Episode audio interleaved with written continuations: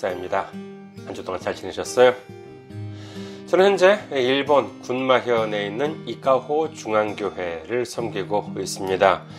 교회 홈페이지 알려드리겠습니다. 이카호 중앙교회 홈페이지는요, www.ikaho.co, www.ikaho.co입니다.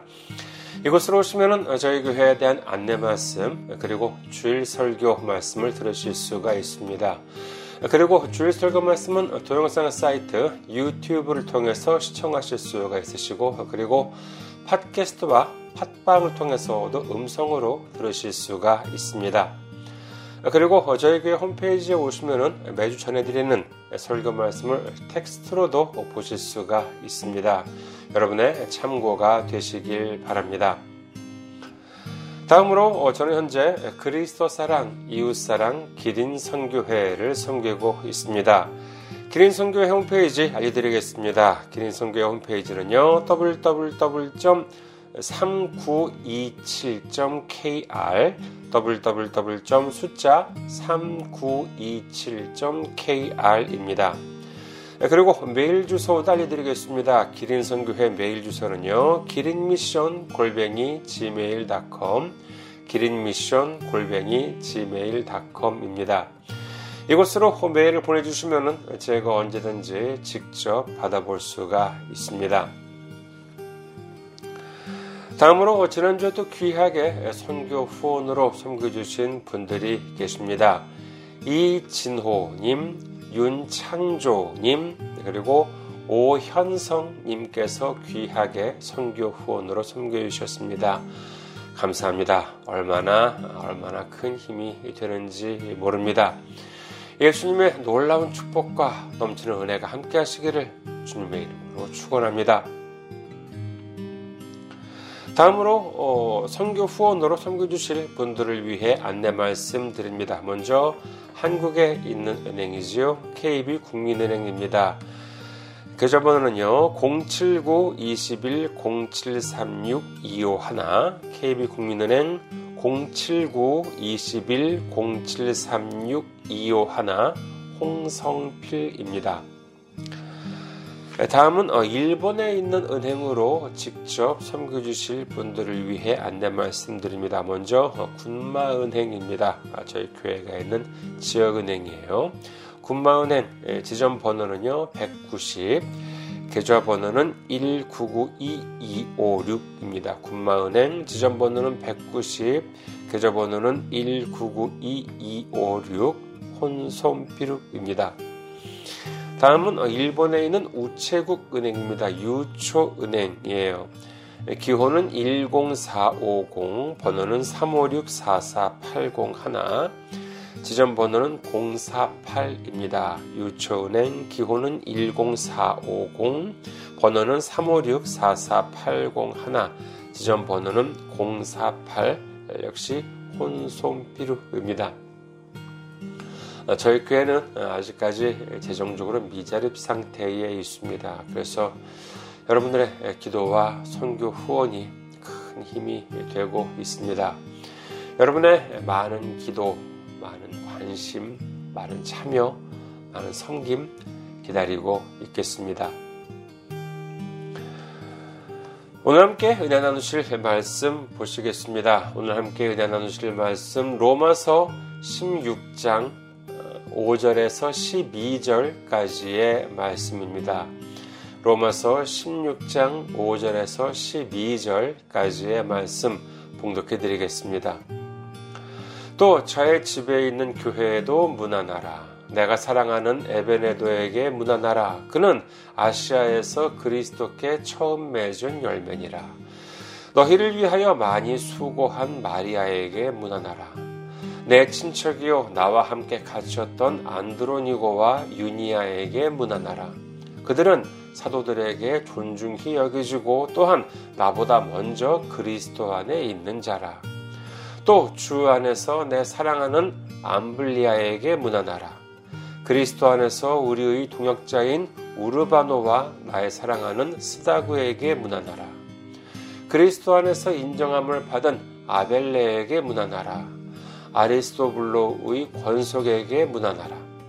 내 친척 헤로디온에게 문안하라. 나기수의 가족 중 주 안에 있는 자들에게 문안하라. 주 안에서 수고한 두루베나와 두루보사에게 문안하라.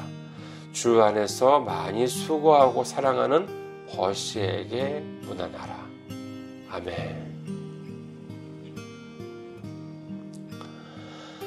할렐루야. 주님을 사랑하시면 아멘 하시기 바랍니다. 아멘. 오늘 저는 여러분과 함께 로마서 강의 158번째 시간으로서 심음과 거둠이라고 하는 제목으로 은혜를 나누고자 합니다. 지난주는 뭐 다른 교회도 그러셨겠지만 지난주는 저희 교회에서도 추수감사 주일 예배로 드려졌습니다. 자, 우리가 이미 살펴본 바와 같이 로마서 16장 1절에서 어, 2절 보면은요, 바울의 이 귀한 서한, 로마서, 어, 이 귀한 서한을 겐그리아에서 로마까지 자그마치 1000킬로가 넘는 그와 같은 거리를 가져간 것도 뭐 힘이 센 남자도 아닌 이 자매로서의 자매 베베에 대해서 기록되어 있었지요. 그리고 지난주에 살펴본 내용은 로마서 로마에서 고린도로 왔던 아굴라와 브리스가 부부. 그들은 고린도에서 에베소, 에베소에서 로마, 그리고 다시 로마에서 에베소로 이어지는 이 멀고도 험난한 여정을 마다않고 오로지 주님의 일을 위해 바울의 사역을 헌신적으로 도왔던 어, 이한 부부에 대한 내용을 살펴보았습니다. 이제 5절부터 16절까지 보시면은요, 계속해서 무난하라, 무난하라, 무난하라 라고 하는 내용이 이어지지요. 이를 그냥 읽어 내려가면은요, 재미가 하나도 없습니다. 하지만 우리는 잊어서는 안 됩니다. 그게 뭐냐 하면은요, 이 성경이라고 하는 책은요, 참으로 흥미있는, 참으로 흥미로운 책이다라고 하는 사실입니다. 이 성경에 한번 빠지게 되잖아요. 그러면은요, 뭐 세상 학문이 별 재미가 없어요. 예를 들어서 무슨 뭐 소설가나 아니면 뭐 철학자가 쓴 책의 내용을 두고 그 내용이 무엇을 상징하는지에 대해서 무엇을 의미하는지에 대해서 이제 후세 학자들이 뭐 여러 주장들을 내놓는 경우가 많이 있는데 아 그래봐야 그건 어디까지나 사람 생각이잖아요. 아무리 훌륭한 사람이 쓴 글이나 책이라 하더라도 그 생각이나 주장이 뭐 항상 옳다고만은 할 수 없지 않겠습니까? 그리고 뭐 국어 시험에 보면은요, 뭐 본문이 있고 그 내용에 대한 질문이 있는데 예전에 어디서 들어보니까는요, 그 시험에 나온 그 본문, 본문을 쓴 필자가 직접 그 자기가 쓴 본문을 바탕으로 나온 그 출제된 문제를 시험 문제를 풀어봤다는 것이에요. 그랬더니 어떻게 되느냐? 다 맞았느냐? 아니에요. 절반도 못 맞았다라고 하는 그와 같은 이야기를 들은 적이 있습니다. 그러니까 이게 뭐예요? 그것은 그저 사, 뭐 글을 쓴 사람 따로, 그 다음에 해석한 사람 따로라고 한다는 것이지. 다시 말해서 뭐 공부 많이 한 사람이 어떤 글을 해석했다 하더라도 그게 정말로 그 글을 쓴 사람의 생각과 같은가라고 하는 문제는 이건 뭐 별개다라고 하는 뜻이라고 하겠습니다. 그러나 이 성경은 어떻습니까? 디모데 후서 3장 16절 모든 성경은 하나님의 감동으로 된 것으로 교훈과 책망과 바르게 함과 의로 교육하기에 유익하니. 비록 이 성경은 직접적으로는 사람의 손에 의해 쓰여졌다 하더라도 모든 성경은 하나님의 감동으로 하나님의 영감으로 쓰여진 것이기 때문에 이 구약 39권, 신약 27권 전체 이 66권을 하나님께서 우리에게 주신 유일하고도 완전한 하나님의 말씀으로 받아들였을 때 비로소 올바로 성경을 제대로 이해할 수 있다라고 하는 사실을 믿으시기를 주님의 이름으로 축원합니다. 자, 이 로마서 16장 5절에서 16절까지를 보시면은요, 우선 이 한 곳에서 이렇게 나눌 수가 있습니다. 예, 그 어디, 그걸 어디서 나눌 수 있느냐라고 하면요, 바로 이 12절, 12절과 13절 사이에서 이렇게 나눌 수 있다라고 하겠습니다. 따라서 어, 다음 주는 다음 주는 13절부터 16절까지 살펴보기로 하고 오늘은 우선 5절부터 12절까지를 함께 보시도록 하겠습니다. 어, 한국에서 그런 한국에도 뭐 그런 방송 뭐 있을 거예요, 그렇죠? 이렇게 TV 같은데 보면은요, 뭐 이렇게 유명한 식당이나 뭐 유명한 요리를 소개하는 방송, 뭐 여러분들도 이제 뭐 보신 적이 있으실 거예요.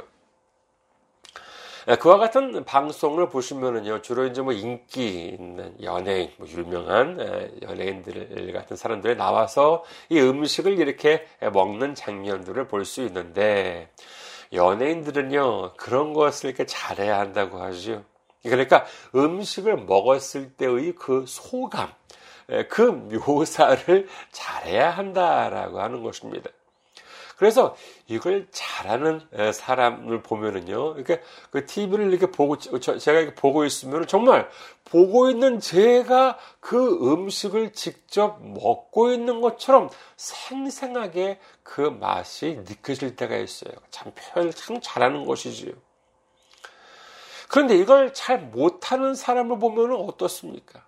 그냥 뭐 이걸 먹어도 아, 참 맛있네요. 저걸 먹어도 아, 정말 맛있네요. 라고 하는 말밖에 안 하면은요, 정말 보는 사람이 재미가 없어요. 아니, 그 맛이 단지 매운지, 짠지, 뭐 뜨거운지, 차가운지, 식감은 뭐 딱딱한지 부드러운지 뭐 어떤지를 알려주면서 먹어야 하는데 그냥 뭐 아 맛있네요 아 맛있네요라고 하면서 먹기만 하면 그게 무슨 재미가 있냐는 것이지요. 이런 다른 말로 하자면은요 뭐 별로 그 사람이 그 음식에 관심이 없건 아니면은 뭐 그 사람의 어휘력이나 이 표현력이 좀 딸린다라는 것밖에는 안 되잖아요. 그러니까 뭐, 아, 이걸 먹으나 저걸 먹으나 뭐 맛있다라고 하는 말로만 때우려고 하는 건 아니겠습니까?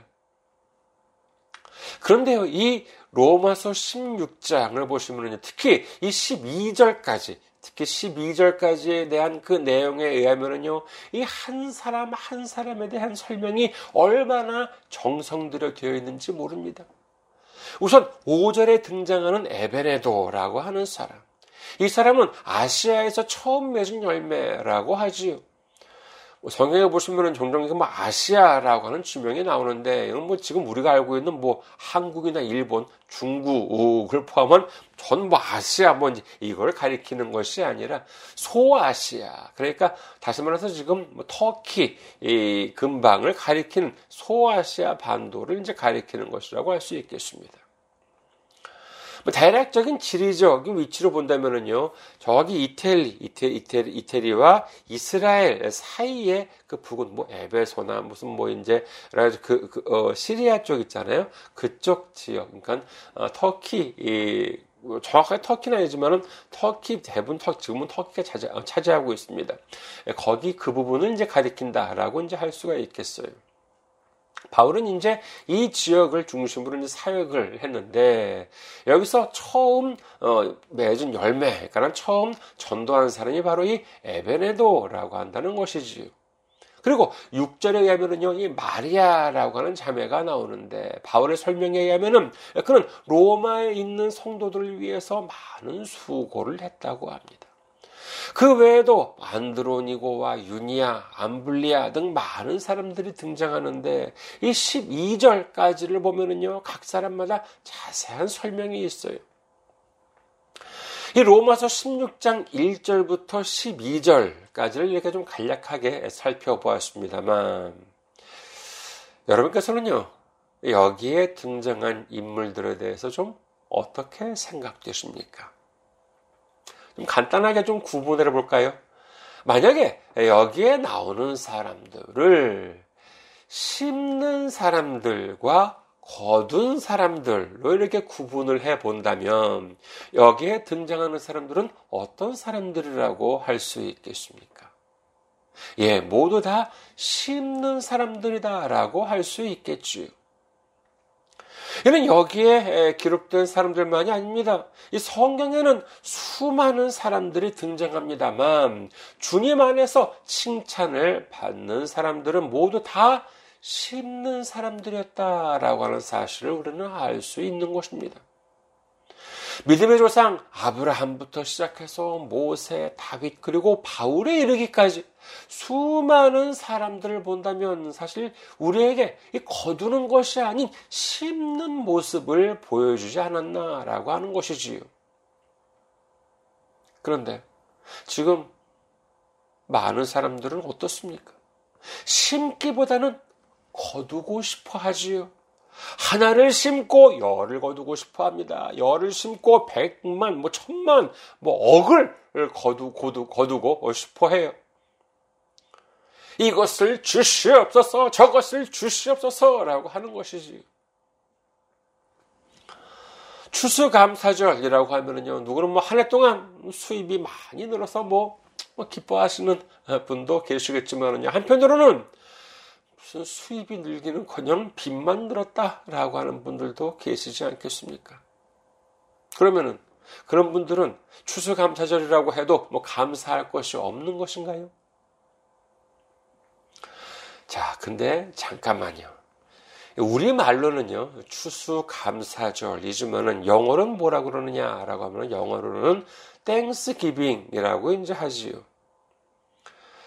사실 그 성경을 해석할 때 보면은 이게 영어만, 영어만으로 좀 해석하는 것은 좀 문제가 있습니다. 그 이유는 뭐냐? 영어가 성경의 원어가 아니잖아요. 하지만 추수감사절 같은 경우는 이 영어로 해석하는 것이 좋을 것 같습니다.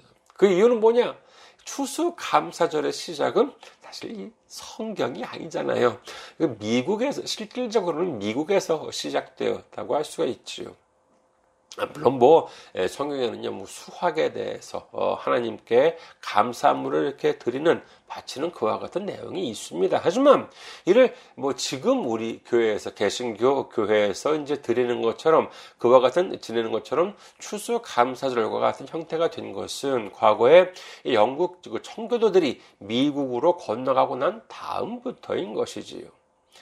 그렇기 때문에 추수감사절을 나타내는 이 Thanksgiving이라고 하는 것을 뭐 미국의 언어인 영어로 이렇게 한번 해석을 하면 어떻게 되냐라고 하는 것인데 이 단어 Thanksgiving이라고 하는 단어를 자세히 보시면은요. 이것은 하나님께서 우리에게 주신 것에 감사한다라고 하는 말도 되지만 Thanks giving, giving이라고 하는 것이 준다라고 하는 뜻이잖아요. 그러니까는 우리가 하나님께 드린다는 것에 대한 감사라고도 이해할 수가 있는 것입니다. 자, 회사원이라고 한번 생각해 보세요. 우리가 어, 영업사원인데 몇 억대가 되는 큰 계약을 따왔어요. 이거 뭐 얼마나 큰 성과입니까? 자, 그렇다면은요, 여러분께서 이제 그와 같은 큰 계약을 따왔다고 생각해 보세요. 그러면은, 여러분의 월급은 언제 받습니까? 자, 여러분이 회사원인데, 여러분께서 다니시는 회사에서 여러분이 영업을 해서요, 정말 몇 억 대가 되는 아주 큰 계약을 따왔어요. 그러면은, 여러분의 월급은 언제 들어옵니까? 1번, 그 자, 여러분이 따온 계약금이 입금되면은 여러분한테 월급이 들어온다. 2번 기타. 언제 여러분의 월급이 들어옵니까? 예, 계약금이 입금된다면은 어디로 그러면은 입금이 돼요? 아무리 내가 계약을 따봤다고 해도 그 계약금이 내 통장으로 입금되는 것은 아니잖아요. 그건 어디까지나 회사 돈이지요. 그렇다면 그 몇 억짜리 계약을 따온 내 월급은 언제 입금이 됩니까? 그렇죠. 월급날에 입금이 됩니다. 회사에 있으면서요, 정말 놀라운 성과를 내면은 뭐 특별 보너스가 나올 수도 있고, 뭐 월급이 오를 수도 있고, 그리고 뭐 승진도 할 수 있겠지요. 하지만 이는 어디까지나 회사에서 나한테 해주는 건 아니겠습니까? 나 자신이 할 수 있는 것은 아니지요. 내가 내 보너스를 줄 수도 없는 것이요. 내 마음대로 월급을 올릴 수도 없습니다. 당연히 내 마음대로 승진할 수도 없겠지요. 그러나 내가 나에게 주어진 일을 열심히 해서 성과를 올린다면 분명 그에 걸맞는 결과가 주어지지 않겠습니까? 이는 믿음에 있어서도 마찬가지입니다. 베드로전서 5장 6절 그러므로 하나님의 능하신 손 아래에서 겸손하라. 때가 되면 너희를 높이시리라. 아멘. 예, 압니다. 물론 세상에는요, 항상 공정하지만은 않겠지요. 아니, 내가 분명 성과를 올렸는데, 어, 저, 음, 저 사람은 자기가 아무것도 안 했으면서 아부만 잘해가지고 먼저 승진하는 경우, 뭐 그런 경우도 뭐 있겠죠. 그쵸? 하지만 주님 안에서는 전혀 오차가 없습니다. 이 말씀에서 때가 되면이라고 하는 뜻은 단순히 뭐 시간이 지난 다음에라고 하는 뜻이 아니라 그 사람한테 있어가지고 가장 좋을 때, 가장 적합할 때라고 하는 뜻이에요. 그러니까 하나님께서는 우리에게 있어서 가장 적합할 때, 가장 좋을 때에 우리를 높여주신다라고 하는 사실을 믿으시기를 주님의 이름으로 축원합니다. 그래도 안 믿어지십니까? 그런 분들을 위해 성경은 다음과 같이 기록합니다. 마태복음 18장 10절. 삼가 이 작은 자 중에 하나도 없인 여기지 말라. 너희에게 말하노니 그들의 천사들이 하늘에서 하늘에서 하늘에 계신 내 아버지의 얼굴을 항상 배웠느니라. 주님은 말씀하십니다. 어떤 별 볼 일 없이 보이는 사람, 하찮아, 어, 하찮게 보이는 사람도 절대로 무시하지 말래요. 그 이유는 그들의 천사들이 하늘에 계신 하나님을 항상 뵙기 때문이다. 이렇게 주님께서는 말씀하십니다. 어, 뭐, 이 구절을 두고요. 카톨릭에서는, 아, 천사가 우리를 지켜준다. 뭐 수호 천사다. 먼저 이렇게, 예, 뭐 이런 말을 쓰기도 하는데, 이런 표현을 쓰기도 하는데, 성경은요, 그렇게 말씀하지 않습니다. 그 대신 다음과 같은 구절이 있지요. 요한복음 14장 16절. 내가 아버지께 구하겠으니 그가 또 다른 보혜사를 너희에게 주시, 주사 영원토록 너희와 함께 있게 하리니라고 이제 주님은 말씀하십니다. 다시 한번 읽어드릴게요. 요한복음 14장 16절. 내가 아버지께 구하겠으니 그가 또 다른 보혜사를 너희에게 주사 영원토록 너희와 함께 있게 하리니. 왜 제가 두 번 제가 읽어드렸냐라고 하면은요. 일부 이단 교주들은요. 여기서 그 어, 보면은 주님께서는 또 다른 보혜사라고 이제 말씀을 하시는데 이는 하나님이 보내주시는 보혜사 말고 또 다른 보혜사도 보내주시겠다라고 하는 뜻이라고 하면서 그게 누구냐라고 하면 그게 바로 자기다라고 하는 것이에요. 참 편하죠, 그렇죠? 하지만 이런 그런 뜻이 아닙니다. 그런 뜻이 아니라 지금까지 제자들과 함께 있던 예수님을 대신해서 예수님께서 이제 하늘로 올라가신다 하더라도 또 다른 보혜사를 보내주셔서 우리와 함께 하시겠다. 그와 같은 말씀인 것이지요. 그렇다면 이 보혜사라고 하는 것은 무엇이냐 하면 그게 뭐 천사라고 해요? 아니에요. 그런 기록은 없습니다. 그럼 보혜사는 무엇이냐 하면은 요한복음 15장 26절에서 다, 보면은 다음과 같이 기록합니다.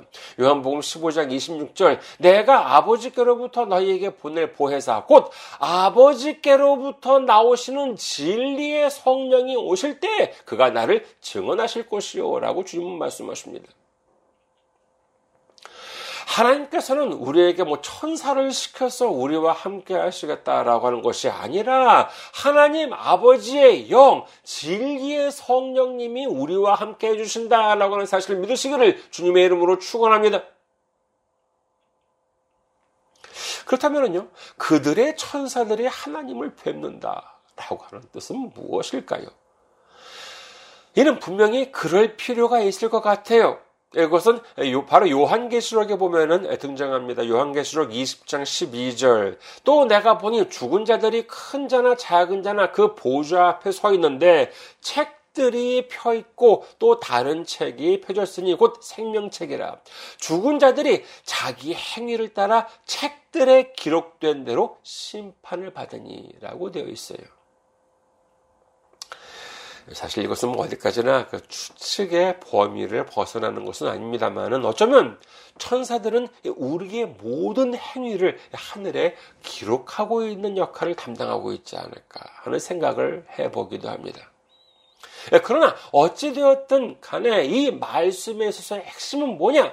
아무리 하찮게 보이는 사람일지라 하더라도 하나님께서는 지대한 관심을 가지고 한 사람 한 사람을 지켜보고 계신다. 이와 같은 뜻으로 이해해야 한다는 것이지요. 1961년 그존 F 케네디는요 미국 제 35대 대통령 취임 연설에서 다음과 같은 말을 했다고 하지요. 국가가 여러분에게 무엇을 해줄지 묻지 말고 여러분이 국가를 위해 무엇을 할 수 있는지 물으라. 다시 한 번 말씀드릴게요. 국가가 여러분에게 무엇을 해줄지 묻지 말고 여러분이 국가를 위해 무엇을 할 수 있는지를 물으라. 이게 뭐 명언이라고 이제 하는데 이런 말 하면은 뭐 무식하다는 소리를 들을지 모르겠습니다만은요. 사실 이제부터 국정을 맡게 될 대통령이 될 사람의 말로서 이게 합당한지 저는 좀 의문이 듭니다. 오히려 대통령으로서는요. 국민이 국가를 위해 무엇을 해줄 수 있는지를 바라기 전에 국가가 국민을 위해 무엇을 해줄 수 있는지를 생각해야 하지 않겠느냐라고 저는 생각하는 것이죠. 모르긴 몰라도 아마 이 존 F 케네디가요 선거 이게 그 대통령 취임 연설이기에 망정이지 만약에 선거 연설 유세였다면은 아마 이렇게 말하지 않았을 거예요. 그렇죠. 오히려 정말 아 국민이 국가를 위해 무엇을 해줄 수 있는 바라기 전에 국가가 먼저 국민을 에게 무엇을 해줄 수 있는지를 생각하는 그와 같은 나라가 되어야 된다. 뭐 이제 선거 때는 그렇게 얘기하지 않았을까. 근데 대통령은 이미 됐고 연, 취임 연설이니까 예, 국가가 국민에게 무엇 무엇을 해줄지 묻지 말고 여러분이 국가를 위해 무엇을 할 수 있는지를 한번 생각하라. 뭐 이제 이렇게 에, 말한 것이 아닐까라고 뭐 저는 뭐 모자란다고 해서 말씀을 생각하실지 모르겠습니다만 아무튼 좀 그런 생각이 들어요. 근데 말이에요. 이게 대통령이 했기 때문에 좀 이렇게 에, 저한테 좀 걸리게끔 에, 그렇게 에, 여겨지는지 모르겠습니다만은 만약에 만약에 이제 학교를 갓 졸업하고 취업을 하는 사람한테 해주는 말이다. 이렇게 생각하면 어떻게 될까요? 네, 그 말을 다음과 같이 한번 바꾸면 어떻게 될까요? 어, 이렇게 바꿔보았습니다.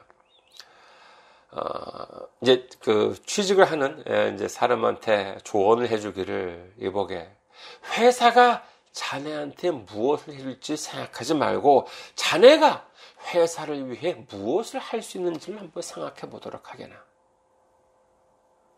어떻습니까? 이봐, 회사가 자네한테 무엇을 해줄지 생각하지 말고 자네가 회사를 위해 무엇을 할 수 있는지를 한번 생각해 보도록 해. 자, 회사에서요, 일은 안 하고 월급날만 손꼽아 기다리겠습니까? 아, 왜 내 월급은 안 올려주는 거야? 어? 왜 나는 승진을 안 시켜주는 거야? 왜 나는 남들만큼 이렇게 넉넉하지 못한 거야? 라고 불평, 불만만 늘어놓겠습니까? 사실 그런 사람한테 회사에서 무슨 비중 있는 일을 맡기겠냐는 것이지요. 맨날 회사 불평이나 뭐 상사 불만만 일삼고 동료들 후배들 뭐 험담이나 하는 사람은 이와 같은 사람은 회사에서 아무런 성과도 남길 수가 없습니다. 그러면 우리는 무엇을 해야 되겠습니까? 그렇습니다. 내가 회사를 위해서 무슨 일을 할 수 있느냐라고 하는 것을 우선 생각해야 한다는 것 아니겠습니까? 그것이 무엇입니까? 그게 바로 심는 것이다 라고 할수 있는 것이지요. 내가 회사를 위해서 무엇을 심을 수 있는지를 생각하고 내가 지금 몸담고 있는 그 단체 조직을 위해서 무엇을 심을 수 있는지를 생각하고 그리고 행함으로 심어야 한다는 것입니다. 심지도 않고 거둘 수는 없지 않겠습니까? 그렇게 회사 생활을 하면서 내가 심었다면 그러면 거두는 것은 누가 거둡니까?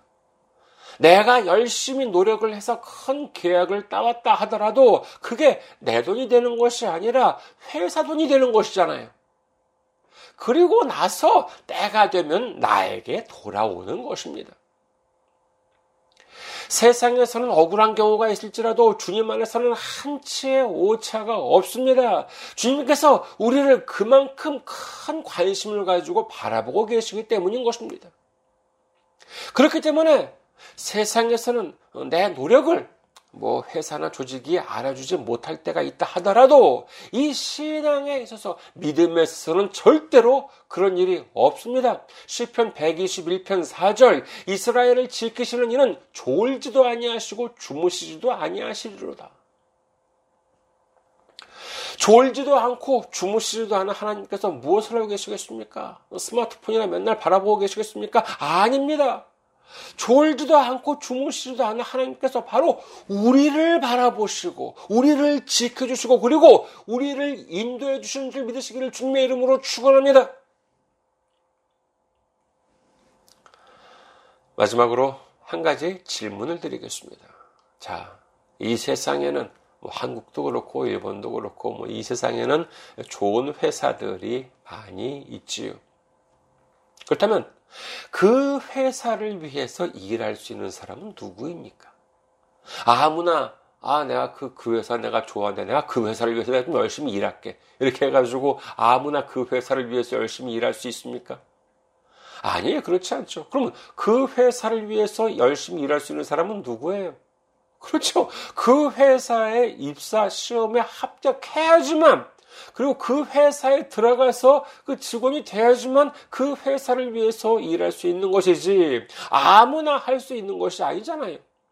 말하자면 선택받은 사람만이 그 회사를 위해 일을 할 수 있는 것입니다. 마찬가지로 아무나 주님을 위해 일할 수 있는 것은 아닙니다. 요한복음 6장 44절 나를 보내신 아버지께서 이끌지 아니하시면 아무도 내게 올 수 없으니 오는 그를 내가 마지막 날에 다시 살리리라. 에베소서 1장 3절에서 6절 찬송하리로다 하나님 곧 우리 주 예수 그리스도의 아버지께서 그리스도 안에서 하늘에 속한 모든 신령한 복을 우리에게 주시되 곧 창세 전에 그리스도 안에서 우리를 택하사 우리로 사랑 안에서 그 앞에 거룩하고 흠이 없게 하시려고 그 기쁘신 뜻대로 우리를 예정하사 예수 그리스도로 말미암아 자기의 아들들이 되게 하셨으니 이는 그가 사랑하시는 자 안에서 우리에게 거저 주시는 바 그의 은혜의 영광을 찬송하게 하려는 것이라. 요한 1서 4장 19절 우리가 사랑하면 그가 먼저 우리를 사랑하셨습니다. 그렇습니다. 우리가 주님을 위해 심을 수 있는 것 그것은 창세 전부터 하나님 아버지께서 우리를 택하시고 우리가 하나님을 사랑하기 전에 하나님께서 먼저 우리를 사랑해 주시고 우리를 주님께로 인도해 주셨기 때문이다라고 하는 사실을 믿으시기를 주님의 이름으로 축원합니다. 이제 추수감사절을 맞이해서 그저 주님이 우리에게 무엇을 해주기만을 바라보는 것이 아니라 우리가 기쁨을 가지고 믿음과 말씀으로 말미암아 주님 앞에 행함으로 심었을 때 주님으로부터 크게 높임을 받으시는 우리 모두가 되시기를 주님의 이름으로 축원합니다. 감사합니다. 항상 승리하시고 건강한 모습으로 다음 주에 뵙겠습니다.